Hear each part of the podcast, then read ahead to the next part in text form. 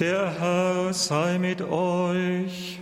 Und mit deinem Geiste. Aus dem heiligen Evangelium nach Lukas.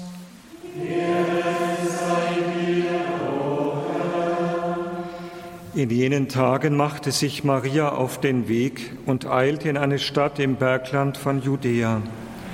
Sie ging in das Haus des Zacharias und begrüßte Elisabeth. Als Elisabeth den Gruß Marias hörte, hüpfte das Kind in ihrem Leib. Da wurde Elisabeth vom Heiligen Geist erfüllt und rief mit lauter Stimme, Gesegnet bist du unter allen Frauen und gesegnet ist die Frucht deines Leibes. Wer bin ich, dass die Mutter meines Herrn zu mir kommt? In dem Augenblick, als ich deinen Gruß hörte, hüpfte das Kind vor Freude in meinem Leib. Selig ist die, die geglaubt hat, dass sich erfüllt, was der Herr ihr sagen ließ. Da sagte Maria, meine Seele preist die Größe des Herrn und mein Geist jubelt über Gott, meinen Retter. Denn auf die Niedrigkeit seiner Magd hat er geschaut. Siehe, von nun an preisen mich selig alle Geschlechter. Denn der Mächtige hat Großes an mir getan, und sein Name ist heilig. Er erbarmt sich von Geschlecht zu Geschlecht über alle, die ihn fürchten. Er vollbringt mit seinem Arm machtvolle Taten. Er zerstreut, die im Herzen voll Hochmut sind. Er stürzt die Mächtigen vom Thron und erhöht die Niedrigen. Die Hungernden beschenkt er mit seinen Gaben und lässt die Reichen leer ausgehen. Er nimmt sich seines Knechtes Israel an und denkt an sein Erbarmen, das er unseren Vätern verheißen hat, Abraham und seinen Nachkommen auf ewig. Und Maria blieb etwa drei Monate bei ihr, dann kehrte sie nach Hause zurück. Evangelium unseres Herrn Jesus Christus.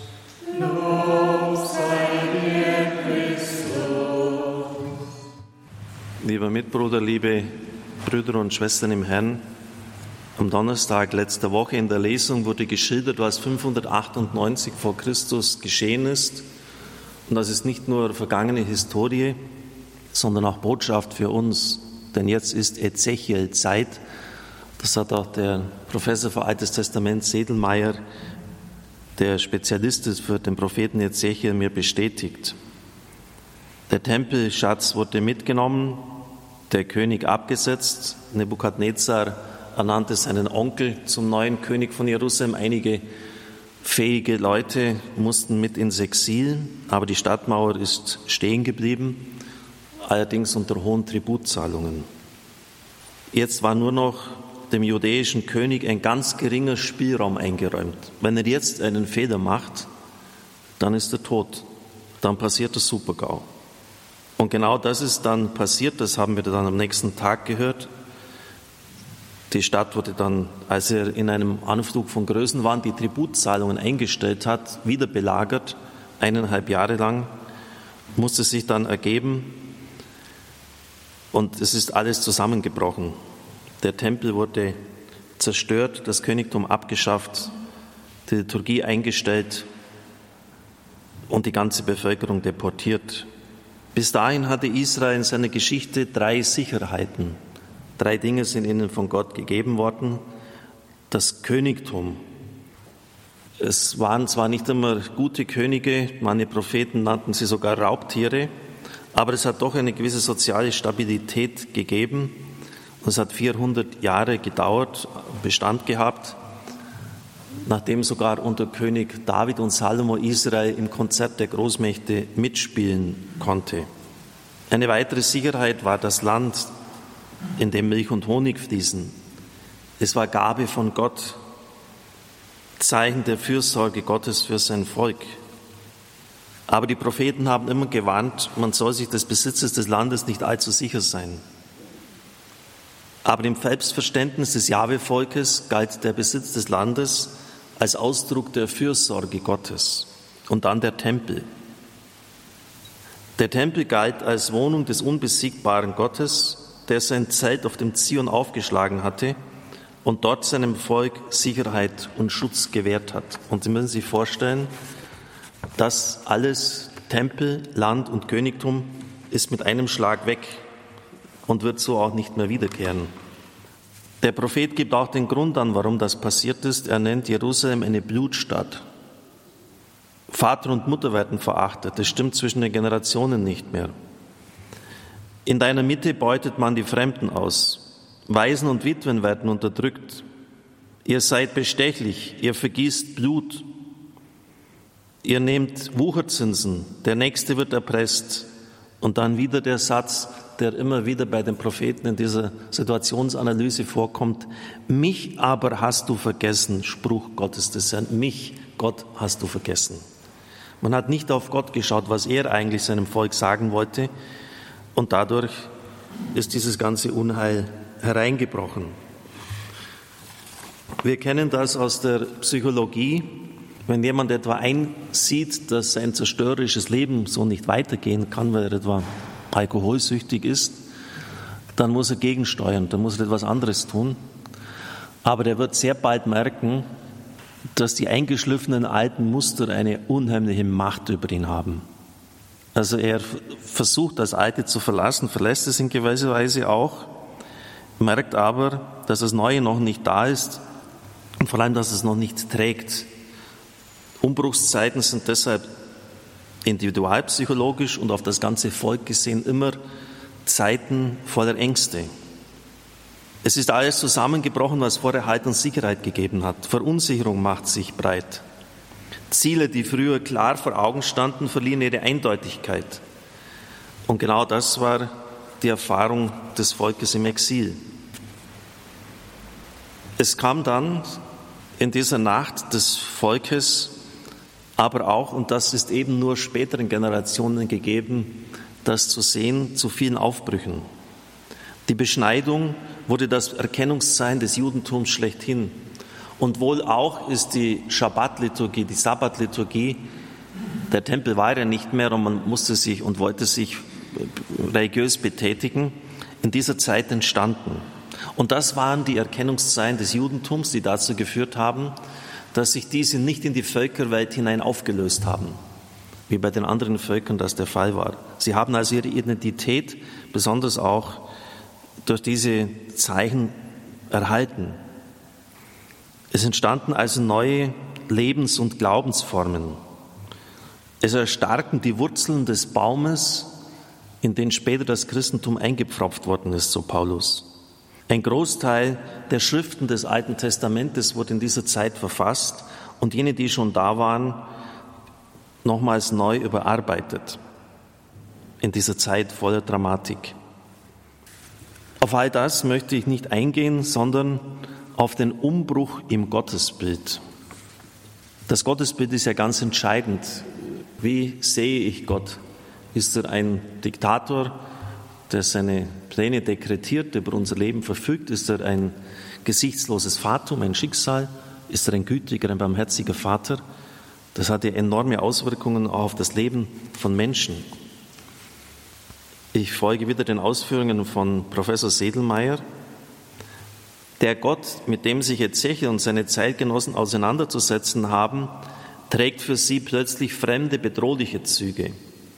Er entspricht nicht der Verlängerung menschlicher Wünsche und Erwartungen. Er, der Vertraute, ist als solcher auch der ganz andere und Fremde. Und Gott selbst weist darauf hin. Sie stellen natürlich jetzt die Frage, warum? Warum musste das passieren? Wo bist du, Gott? Wie halt immer in so Krisensituationen. Und Gott selber verweist auf seine Geheimnishaftigkeit. Wenn ihr mit Deutero Jesaja 40, Jesaja 40 mit einer Elle den Himmel abmessen könnt, wenn ihr das Meer ausschöpfen könnt und wenn ihr mit euren Gewichten die Berge wiegen könnt, dann könnt ihr meine Wege verstehen. Also das ist die Antwort Gottes. Er weist, ähnlich wie bei Job, auf seine Geheimnishaftigkeit hin. Ihr könnt das jetzt noch nicht verstehen, aber ihr sollt und dürft mir vertrauen. Diese Seite Gottes, die im Exil so schrecklich erlebt wurde, darf auch heute nicht verschwiegen werden um der Wahrheit Gottes und um der Wahrheit des Menschen willen. Denn nur wenn man auch die Enttäuschungen, das Verlieren und selbst das Sterben als der letzte große Verlust in der Rede über und mit Gott Platz finden, wird menschliches Leben wahrhaftig, ist die Rede über Gott mehr als menschliche Projektion. Wenn Sie heutige Verkündigung einmal anschauen, ich sage das jetzt etwas generalisiert, ist oft nur die Rede vom lieben Gott, vom netten Gott, vom menschenfreundlichen Gott. Und das ist ja nicht verkehrt. Aber es ist so einseitig akzentuiert, dass dann, wenn Unglücke passieren, das überhaupt nicht mehr in Einklang gebracht werden kann. Und einen solchen Gott schenken sich die Leute. Im Jahr 1986 wurde ich zum Priester geweiht und nach der Primitz hatte ich vier Wochen Zeit und dann Urlaubsaushilfe in Burgau. Und dann schon mit vollen Rechten und Pflichten eines Pfarrers. Und das erste Requiem war das eines neunjährigen Kindes. Das werde ich nie mehr vergessen. Wissen Sie, da geht es dann schon los. Da geht es dann schon los. Und wenn Sie das nicht integrieren können in Ihr Gottesbild, dass solche Dinge auch passieren, und auch wenn wir es nicht verstehen, einen Sinn haben, dann scheitern sie.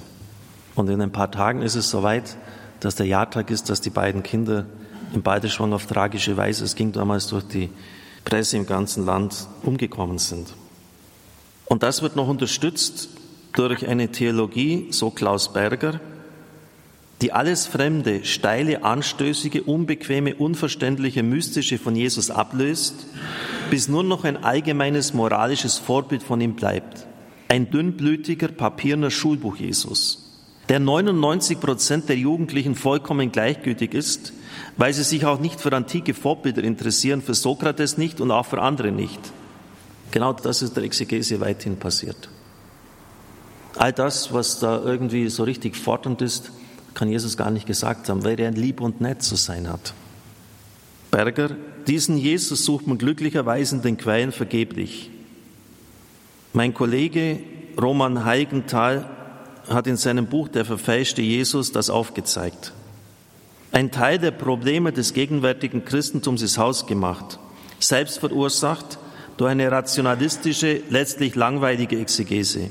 Dieses Buch, Jesus, versteht sich als Gegenmodell dazu. Wir müssen dem Ausverkauf zu ermäßigten Preisen Parole bieten, schreibt er. Also wir müssen auch zugeben, dass, dass wir viele Dinge einfach nicht verstehen. Und vertrauen darauf, dass der Satz aus den Abschiedsreden einen Sinn hat, dass der sich erfüllt. An jenem Tag werdet ihr mich nichts mehr fragen. Es wird alles klar sein.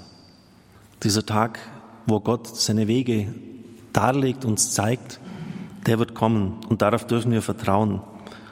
Aber es ist trotz der neutestamentlichen Offenbarung auch vieles, was wir nicht verstehen, was dunkel ist. Und wenn wir das von vornherein aus unserem Gottesbild streichen, ist Scheitern angesagt. Und das musste Israel erleben. In der Krisenzeit wurde zweitens Israel auf neue Weise bewusst, dass Gott nicht nur der Gott Israels ist. Jahwe war bisher für sie der siegreiche Gott. Und jetzt haben sie mit dem Götterhimmel Babylons zu tun. Da sind ja viele andere Götter auch. Zwangsläufig mussten sie sich damit auseinandersetzen. Wer ist jetzt der richtige Gott? Denn die Götter haben man damals nach Stärke bemessen. Und Yahweh ist offensichtlich nicht in der Lage, sein Volk zu schützen. Vielleicht sind die Götter Babylons attraktiver. Schon beim Propheten Amos waren unglaubliche Sätze zu lesen. Habe ich Israel nicht herausgeführt aus dem Land Ägypten, aber ebenso auch die Philister aus Kaftor und Aram aus Kir? Das hat man überhört. Das heißt, Gott führt nicht nur Israel, er führt auch andere Völker und Nationen. Im Exil reift die Erfahrung, dass Gott nicht nur der Gott Israels ist, er ist der Weltenherr, der Schöpfer Himmels und der Erde. Er wirkt innerhalb des Gottesvolkes, er wirkt aber auch außerhalb, mitten in der Heidenwelt. So weitet die Krisenerfahrung den Horizont und sprengt den Rahmen der bisherigen Gotteserfahrungen. Zugleich begreift Israel seinen eigenen Ort unter den Nationen neu. Nach wie vor ist ihm die Aufgabe gegeben, die Wirklichkeit Gottes in der Welt zu bezeugen. Nach der Exilserfahrung kann Israel seinen Weg nicht mehr als reine Siegergeschichte erzählen. Dann noch ein dritter Punkt, der sehr, in der damaligen Zeit zumindest sehr geheimnisvoll ist. Es wird von einer eigenartigen Gestalt berichtet in vier Liedern, den sogenannten Gottesknechtsliedern. Es ist nicht bei Ezechiel, sondern bei Jesaja. Zweifellos ist damit das Volk gemeint, aber im vierten Gottesknechtslied ist so deutlich von der Passion des Herrn die Rede, dass die Kirchenväter das als fünftes Evangelium, als fünftes Passionsevangelium genannt haben. Jeder einzelne Vers ist transparent auf Christus hin. Und schon bei Ezechiel lesen wir, ich suchte unter ihnen einen Mann, der eine Mauer baut oder für das Land in die Bresche springt, damit ich es nicht vernichten muss. Aber ich fand keinen. Daher kam ich, um das Land dem Untergang zu weihen. Da kommt der Ausdruck in die Bresche springen her. Wissen Sie, was das heißt, in die Bresche springen? Wenn die Stadtmauer einmal ein Loch hatte, war es vorbei. Und dann kann man den Leuten nur noch die Gnade Gottes wünschen, was dann passiert ist. Es gab jetzt nur noch eine Chance.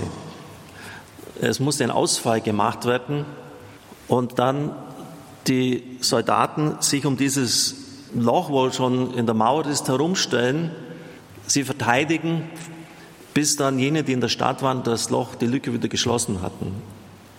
Das war ein hundertprozentiges Todeskommando. Das haben sie nicht überlebt. Das, das geht gar nicht. Die sind alle gestorben.